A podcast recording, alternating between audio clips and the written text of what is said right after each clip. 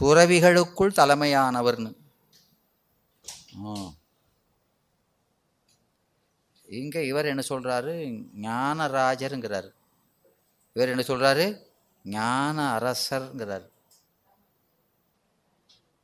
எனவே இங்கே ஆசிரியருடைய சிறப்பை எப்படி சொல்கிறாரு பிறவியை கடந்த ஞானிகளும் சூடிக்கொள்ளக்கூடிய ஏன்னா பிறவியை கடந்தாச்சுன்னா அதுக்கப்புறம் அவங்களுக்கு என்ன தேவையில்லை என்ன தேவையில்ல ஓ சாதனம் தேவையில்லை இல்லையா ஆ ஆனாலும் ஆனாலும் அவர்கள் உடம்போடு இருக்கிற வரைக்கும் என்ன செய்யணும் சாதனத்தை கைவிட முடியாது யார் யார் விட முடியாது சீவன் முத்தர் ஞானிங்கிறது வந்து உள்ளபடி பார்த்தா ஞானி என்பவன் சிவயோகி ஞானம் என்பது ஞான விளக்கம்னு சொல்லியிருக்கா இல்லையா ரெண்டாக தான் பிரித்து தலைப்பே போட்டு காமிக்கிறாங்கல்ல ஆ அருள் விளக்கமும் ஆனந்த விளக்கமும் அப்படி தானே சொல்லியிருக்காங்க ஆ அருள் விளக்கம் இது நூறுப்பா ஆனந்த விளக்கம் பதினொன்று அதனால் இந்த ஆசிரியருடைய பெருமையை இந்த அஞ்சு வரியில் நமக்கு இவ்வாறு உணர்த்தி அப்புறம் நேற்று பார்த்தோம் இந்த சைவ ஆகமங்கள் அது பிரமாணமாக ஏற்றுக்கொள்ள தன்மை அற்றது என்று மறுக்கிறார்கள் ஆகமோ பிரமாணம் அல்ல வேதம் மட்டும்தான் பிரமாணம் என்று சொல்பவர்கள் யார் வேதவாதிகள் பூர்வ உத்தரமீமாசர்கள் என்று பார்த்தோம் அதை நமக்கு அவர்களுடைய கூற்றை மறுத்து ஆகமமும் பிரமாணமே என்று எப்படி சொன்னோம் அவர்களதுக்கு என்ன குற்றம் சொன்னாங்க ஆ ஆ இந்த வேதம் பிரமாணம் எதனாலன்னா அது சுயம்பு நித்தத்தன்மை உடையது எனவே அதில் கிடைக்கிற பயனும் நித்தியமானது இங்கே நீங்கள் சொல்லக்கூடிய ஆகமம் தோற்றுவிக்கப்படுறதுன்னு சொல்கிறதுனால அது எப்படிப்பட்டது அனித்தியம் எனவே அதனால் வருகிற பயனும் அனித்தியம் எனவே அது பிரமாணமாக என்று தள்ளுகிறார்கள் அதுக்கப்புறம் வேறு பாயிண்ட்லாம் சொல்கிறாங்க அப்போது இவங்க இந்த வேதம் பிரமாணம் என்பதற்கு நீங்கள் சொல்லக்கூடிய காரணம் என்ன ஏது என்ன வேதம் பிரமாணம் என்பது என்னது பயன் இல்லையா அதுக்கு ஏது என்னது ஏது என்ன அதுக்கு எதனால பிரமா பிரமாணம் நமக்கு சிவாகமும் பிரமாணம் எதனால ஆ ஆ சிவபெருமான் சொல்லியிருப்பதால் என்பது ஏது சிவபெருமான் எப்படி தலைமை உடையவன் அது ஆகமம் சொல்லுது அப்படிங்க ஏ என்னப்பா அப்படி சொல்லுதேங்க அதான் சொல்லுதான் பேச தெரியலையேங்க விளங்குதா இது குற்றம் என்ன குற்றம் அந்யோன்ய ஆசிரிய தோஷம்ங்கிறான் எனவே இந்த குற்றம் ஒன்றனை ஒன்று பற்றுதல் என்ற குற்றம் ஏதுவை பயனாகவும் பயன் ஏதுமாக மாறி சொல்லக்கூடாது என்று மறுக்கிறார்கள் அப்புறம் நீ இதை வழிநூலாக கொண்டால் அதுவும் சிக்கலாயிரும் எதனால் வழிநூல்னு சொன்னேன்னா முதல்ல இறைவன் வேதத்தை செஞ்சுட்டு அதுக்கப்புறம் அதற்கு தவறுகளை எல்லாம் அறிந்து இந்த ஆகமத்தில் திருத்தி செய்தார் என்பதனால் அவர் எப்படிப்பட்டவர் இல்லை முதிர்ந்த அறிவுடையவர் என்பது ஏற்றுக்கொள்ளப்பட மாட்டாது என்று மறுக்கிறார்கள் எனவே இங்கே சிவஞான முனிவர் அந்த அவர்களுடைய கூற்றை மறுத்தார் எப்படி மறுத்தார் இந்த குற்றம் சைவராகிய எங்களிடமில்லை உங்களிடம்தான் உண்டு என்கிறார் எப்படி சொன்னார் வேதம் சுயம்பு என்றீர்கள் வேதம் சுயம்பு நித்தம் என்றீர்கள் அதற்கு பிரமாணம் என்ன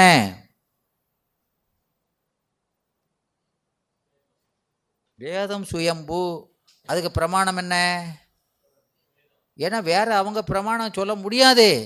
ஏன்னா வேதம் மட்டுமே பிரமாணம் தான் அப்போ அவன் தான் அதைத்தான் சொல்லி ஆகணும் ஏய் வேதம் பிரமாணம் அதை நீ சொல்கிறதுல என்ன குற்றம் வருது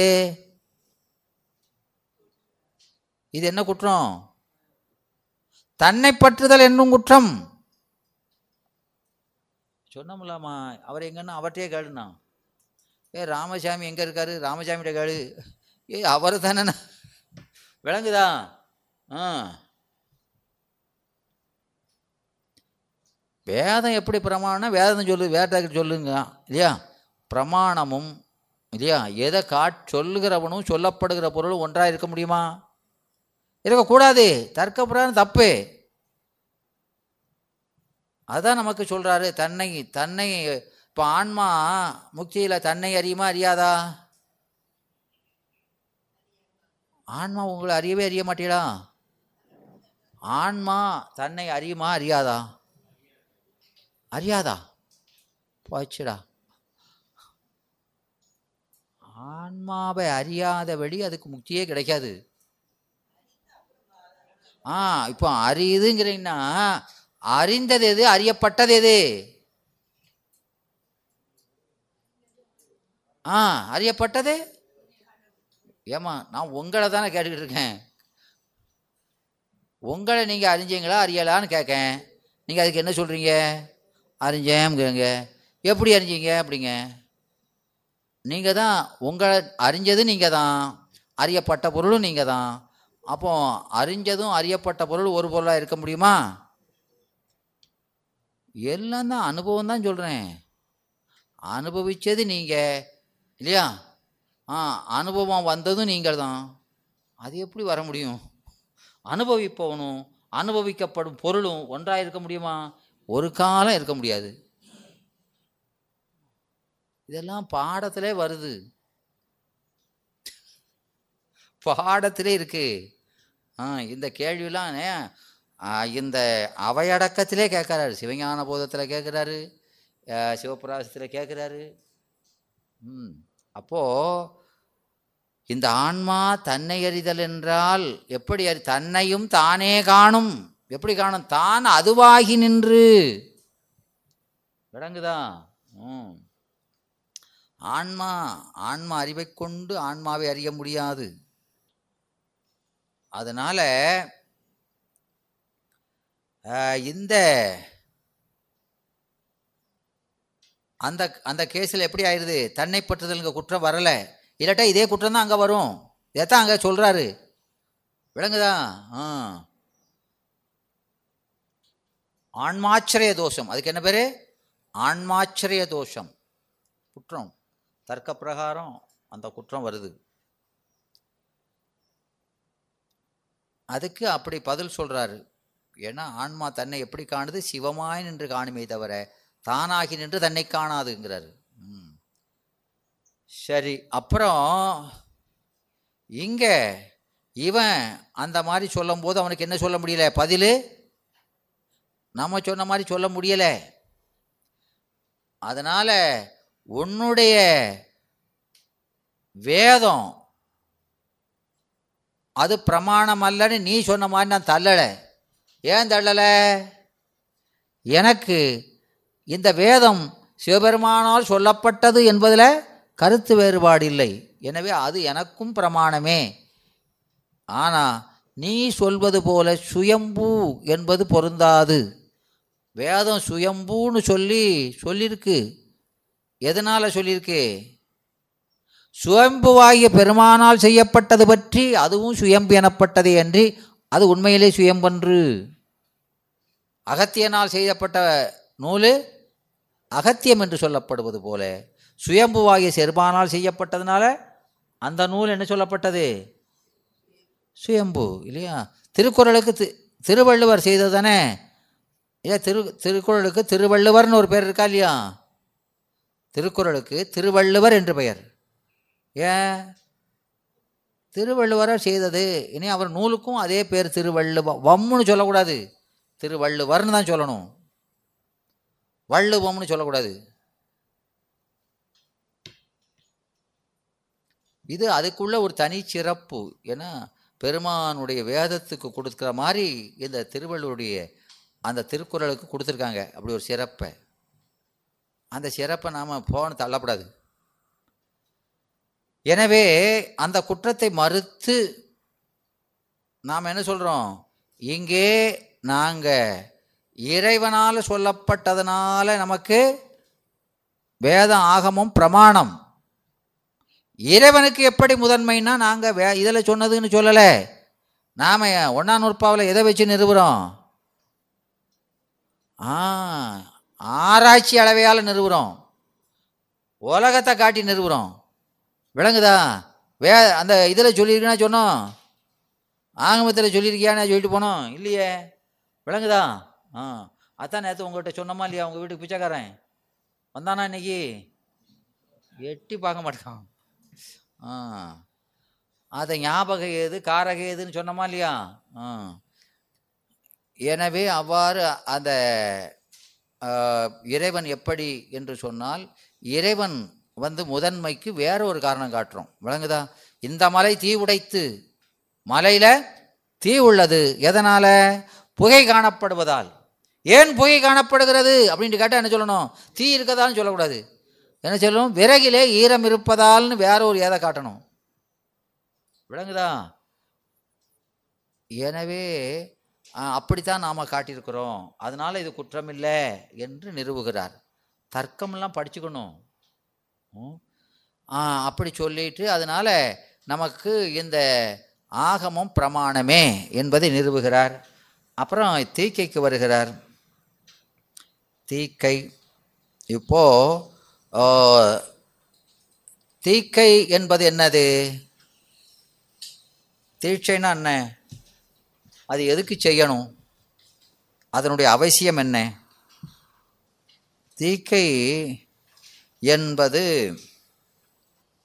இறைவன் இறைவன் நம்முடைய குற்றங்களையெல்லாம் தீப்பது தான் குற்ற எது வினைதான் அதை தீத்து நமக்கு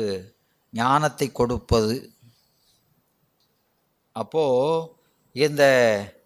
தீழ்க்கை என்பது எதை குறிக்கும் அப்படின்னா நிர்வாண தீட்சையை தான் குறிக்கும் தீட்சைன்னு சொன்னால் அது எதை குறிக்கும் நிர்வாண தீட்சையை தான் குறிக்கும் அப்புறம் மற்ற தீட்சையெல்லாம் அதையெல்லாம் உபசாரமாக சொல்லப்படுபவை அதெல்லாம் என்னது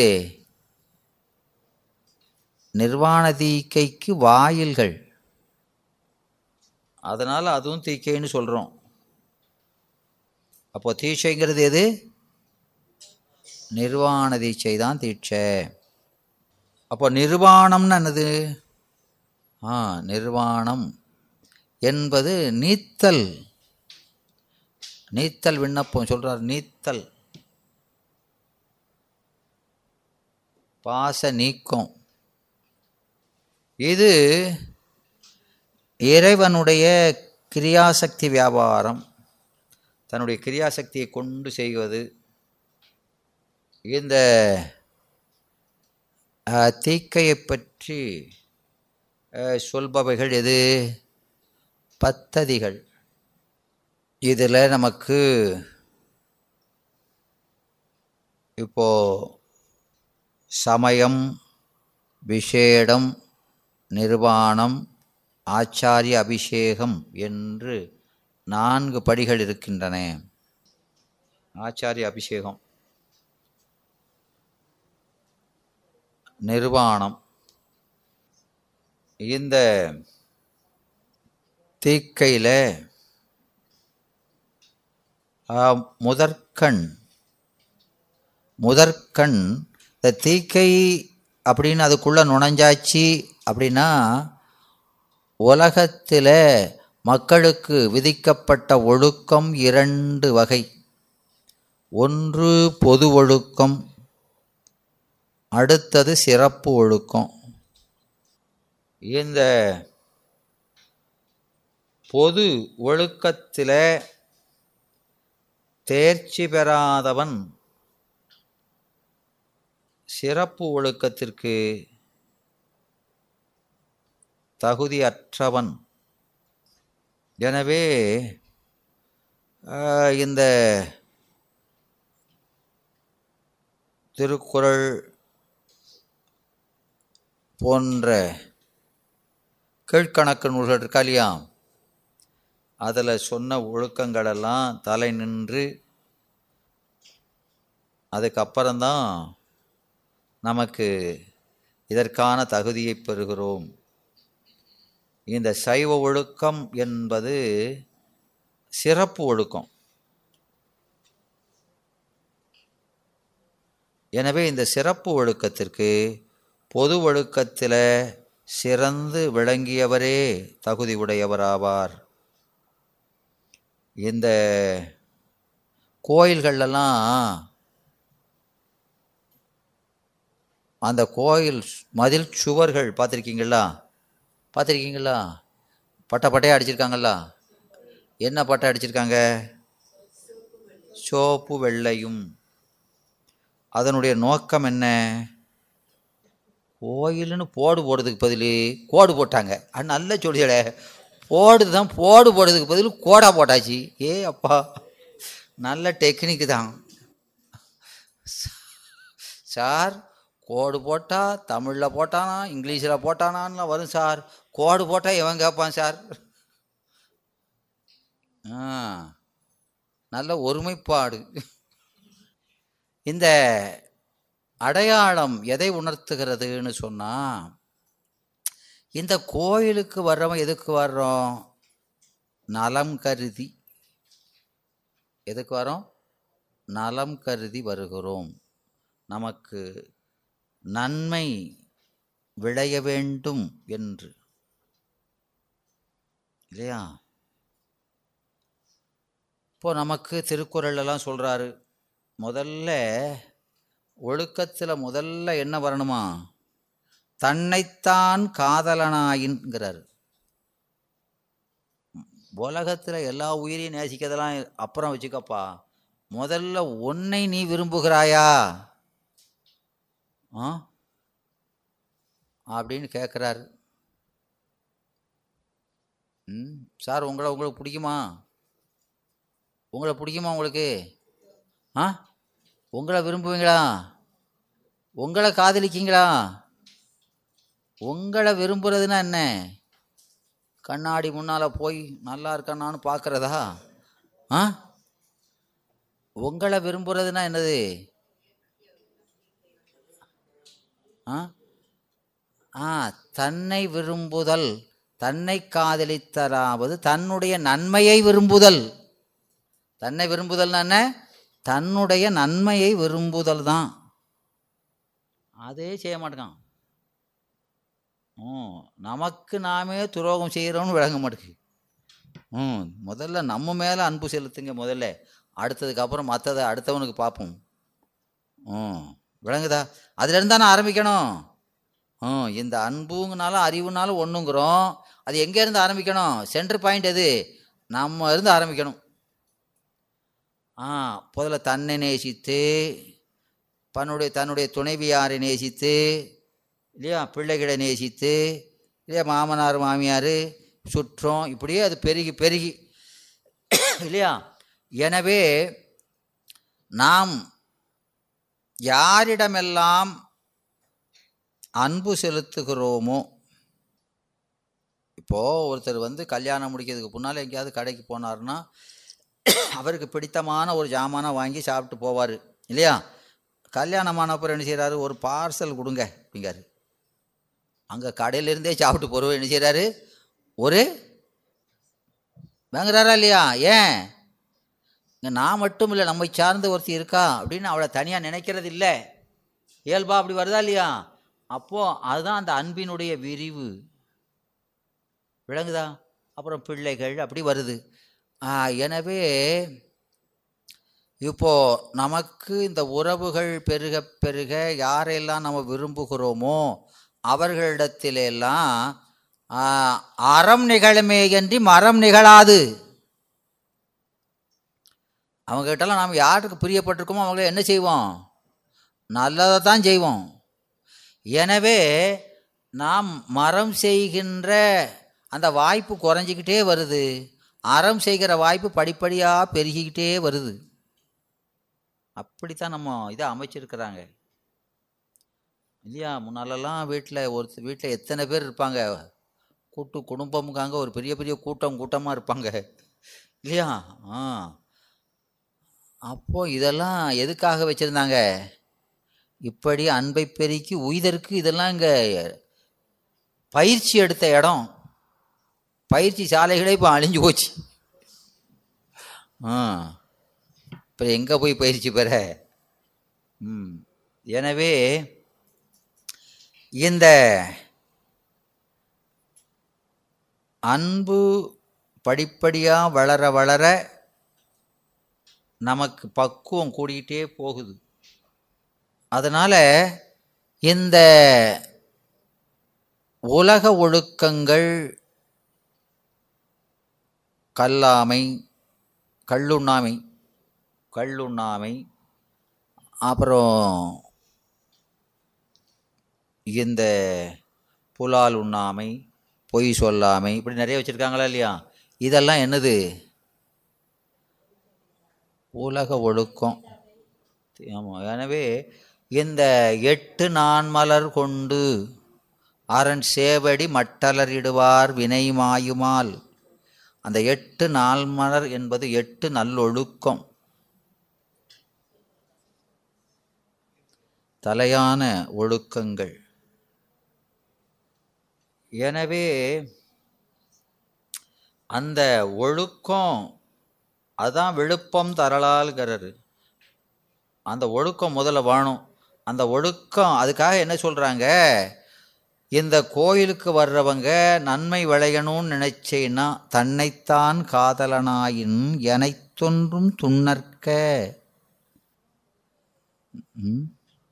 தீவினைப்பால் ஒருத்தருக்கு நீ தீமை நினையாம இரு உனக்கு நன்மை தானே விளைவியாங்க நீ அடுத்தவனுக்கு உனக்கு நல்லது நடக்கணும்னு நினைக்கியா என்ன செய்யணும் நீ மனதால் கூட அடுத்தவனுக்கு தீங்கு நினைக்காத உனக்கு நல்லதெல்லாம் வளரும் என்கிறார் எனைத்தொன்றும் எனைத்து நனது எனைத்தொன்றும் எனைத்தானும் நல்லவை கேட்க அனைத்தானும் ஆன்ற பெருமை தரும் திருக்குறள் சொல்றா எனைத்தானும் அனைத்தானும் என்பது என்னது ஆ எனைத்தானும் அனைத்தானும் என்பது காலத்தின் மேலும் பொருளின் மேலும் நின்றது என்பார் காலம் ஒரு சிறிய காலம் ஒரு சிறிய பொருள் தான் ரொம்ப ஒன்றும் உயர்ந்த ஒரு செய்தியை சொல்லலை ஒரு சின்ன செய்தியை தான் சொல்லியிருக்காரு ஆனாலும் ஒரு கொஞ்ச நேரம் தான் சொல்கிறாருனாலும் அதெல்லாம் நீ கேள் அது சிறுதுளி பெருவெள்ளமாய் உனக்கு நன்மையை தரும் என்கிறார் அதனால தான் இங்கே இணைத்தொன்று ஒரு சிறிய அளவு கூட சிறிய அளவு கூட அடுத்தவனுக்கு கேடு நினையாதே என்கிறார் அதனால் இந்த கோயிலுக்கு வர்றவங்க உனக்கு நன்மை விளையணும்னு நினைச்சா அதை அதை குறிக்கிறது தான் சிகப்பு செம்மை பயன் செம்பொருள் துணிவே சீருடை களலே சொல்கிறாரா இல்லையா செம்மை நலம் திருவடி அதான் செம்மைனாலும் அதை வெ நீ விரும்புனா எப்படி இருக்கணும் முதல்ல மனத்தூயராய் அதான் வெள்ளை அப்படி இருந்துக்கிட்டு உள்ளே போ உனக்கு பலன் கிடைக்கும் நீ கரிச்சட்டி மாதிரி இருந்துக்கிட்டு உள்ளே போனால் பிரயோஜனம் இல்லைன்னு சொல்கிறார் நீ உள்ளேயே போக வேண்டாம்பா அப்படியே போ விளங்குதா ஆ நமக்கு கோயிலுக்கு வர்றதுக்கு முன்னாலே என்ன சொல்கிறாரு ஆ நீ தூயனாக இருந்தால் குளிச்சுக்கிட்டு போங்கிறது அதான் விளங்குதா குளிச்சுட்டு போன்னு சொல்கிறோமா இல்லையா குளிச்சுட்டு போகிறதுன்னா என்னது இந்த உடம்பு சுத்தமா ஆ நாம் எதுக்கு குளிக்கமா சுத்தமாக இருக்கிறதுக்கு குளிக்கிறது மற்றங்கள்லாம் சைவர்கள் குளிக்கிறது எதுக்கு ஆ ஆ நாம் அந்த குளிக்கும்போது என்ன சொல்கிறோம் குளிக்கும்போது இகஜன்மனி பூர்வஜன்மனி ஜன்ம ஜன்மாந்திர பாபசயார்த்தம் ஸ்ரீ பரமேஸ்வர பிரீர்த்தியத்தம் ஸ்நானம் கரிஷேங்கிறோம் பரமேஸ்வரன்ட்ட பிரியம் ஏற்படுவதற்காக ஐயா குளிக்கும் ஐயா நான் செஞ்ச பாவமெல்லாம் உன்னை கா பார்க்க விடாம மறைக்கி விளங்குதா அப்படி பெருமான்கிட்ட வேண்டிட்டு குளிக்கும் ஜென்ம ஜென்மமாக நான் செஞ்ச பாவங்கள்லாம் உன்னை உணர ஒட்டாமல் மறுக்கின்றன விளங்குதா பெருமானே இதையெல்லாம் கழுவி உன்னுடைய திருவுருவை காட்டு என்று குளிக்கிறோம் நல்லா அழுக்கு போட்டு ஜாமின்னு குளிக்கிற விலங்குதா அகத் எல்லாமே நம்ம முதல்ல படித்தோம்ல நம்ம கிரியைகள்லாம் ஞானம் ஒன்று தான் ஒரே டார்கெட்டு தான் வேறு டார்கெட்டே சைவத்தில் கிடையாது ஒரே அச்சில் அச்சில் சுழல்வன் சொல்கிறார்ல பத்தாம் நூற்பாவில் எனவே நமக்கு அச்சு ஒரே அச்சு தான் சிவம்தான் அவனை மையமாக வச்சு தான் நம்ம வாழ்வே அமைந்திருக்கிறது எனவே இங்கே அந்த கோயிலில் அதை குறிப்பிடுறோம் முதல்ல உள்ள நுழையதுக்கு முன்னாலே இதுதான் தகுதி உள்ளே போகிறதுக்கு சட்டையை கலத்திட்டு வானா அந்த கலத்தியாச்சுங்க இதையாச்சும் சொன்னார் ஓ கலத்தியாச்சு சட்டையை கலத்துனா என்ன உடல் உணர்வு நீக்குங்கிறாரு விலங்குதா அஞ்சு சட்டையில் கலத்திட்டு வானா இந்தா கலத்தியாச்சுங்க கலத்தியாச்சு நான் முண்டமாக போனால் சௌரியமாக தான் இருக்குது கலத்தோட்டமாங்க பெரியவங்க வச்சதெல்லாம் பார்த்தோம்னா எவ்வளவு அவங்கள போற்ற வேண்டியிருக்கு பாருங்க அவங்க ரொம்ப ஒரு நல்ல சிந்தையோடு இதெல்லாம் அமைச்சிருக்கிறாங்க எனவே இங்கே இந்த தீக்கையில் முதல்ல சமய தீக்கைங்கிறது பொது ஒழுக்கத்தில் பாஸ் ஆனவன் அவனுக்குரிய சிறப்பு ஒழுக்கத்தில் நுழைவது இந்த சிவ ஒழுக்கம் என்பது சிறப்பு ஒழுக்கம் அதில் சமய தீட்சை இந்த சமயம் என்பது சமைப்பது சமைப்பதுனா பக்குவப்படுத்துவது எதுக்கு எதுக்கு சிவபோகத்துக்கு எதுக்கு சிவபோகம் நம்ம சாப்பிட வேண்டிய போகம் எது சிவபோகம் உணவை சமைக்கோமா இல்லையா எதுக்கு சமைக்கும் வயிற்ற வலி வந்துடக்கூடாது சாப்பிட்டான்னு இல்லையா சாப்பிட்டா ஜீரணமாகணுமா இல்லையா எனவே அதை நாம் அனுபவித்தற் பொருட்டு நாம் செய்கிறோம் அதுபோல் இங்கே இந்த சிவானுபவம் நமக்கு கிடைக்கணும்னா நம்ம என்ன செய்யணும் அதுக்கு பக்குவம் பெறணும் அதனால் அதை சமைப்பது அதனால் அந்த முதல் நிலை நமக்கு நம்ம ஏற்கனவே பார்த்தோம் என்ன பார்த்தோம் சோபான முறை நம்ம சைவம் சொல்வதெல்லாம் என்னது சோபான முறை ஏன்னா உயிரினுடைய தன்மை அது அதனால் மற்ற சமயங்களைப் போல நாமும் நம்முடைய இறைவன் உருவம் இல்லாதவன் தான் அறிவுமயமானவன் தான் ஞானமயமானவன் தான் இல்லையா சொல்கிறோமா இல்லையா எத்தனை பேர் சொல்கிறோம் ஏ கடவுளேங்கிறோம் இல்லையா இறைவாங்கிறோம் சாமிங்கிறோம் சொல்கிறோமா ஆ தெய்வமேங்கிறோம் எல்லாம் ஒன்றா வேறையா வேற ஆ பொருள் ஒன்று தான்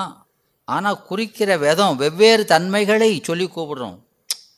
சொல்கிறோமா இல்லையா ஒவ்வொரு பாட்டில் எத்தனை மாதிரி சொல்கிறாரு மணியே முத்தே அப்படி கண்ணே சொல்கிறாரா இல்லையா பெருமானை வெவ்வேறு விதமாக பார்த்து சின்ன பிள்ளையில பார்த்து அழகு பார்த்து பார்த்து சொல்கிறோம்லாமா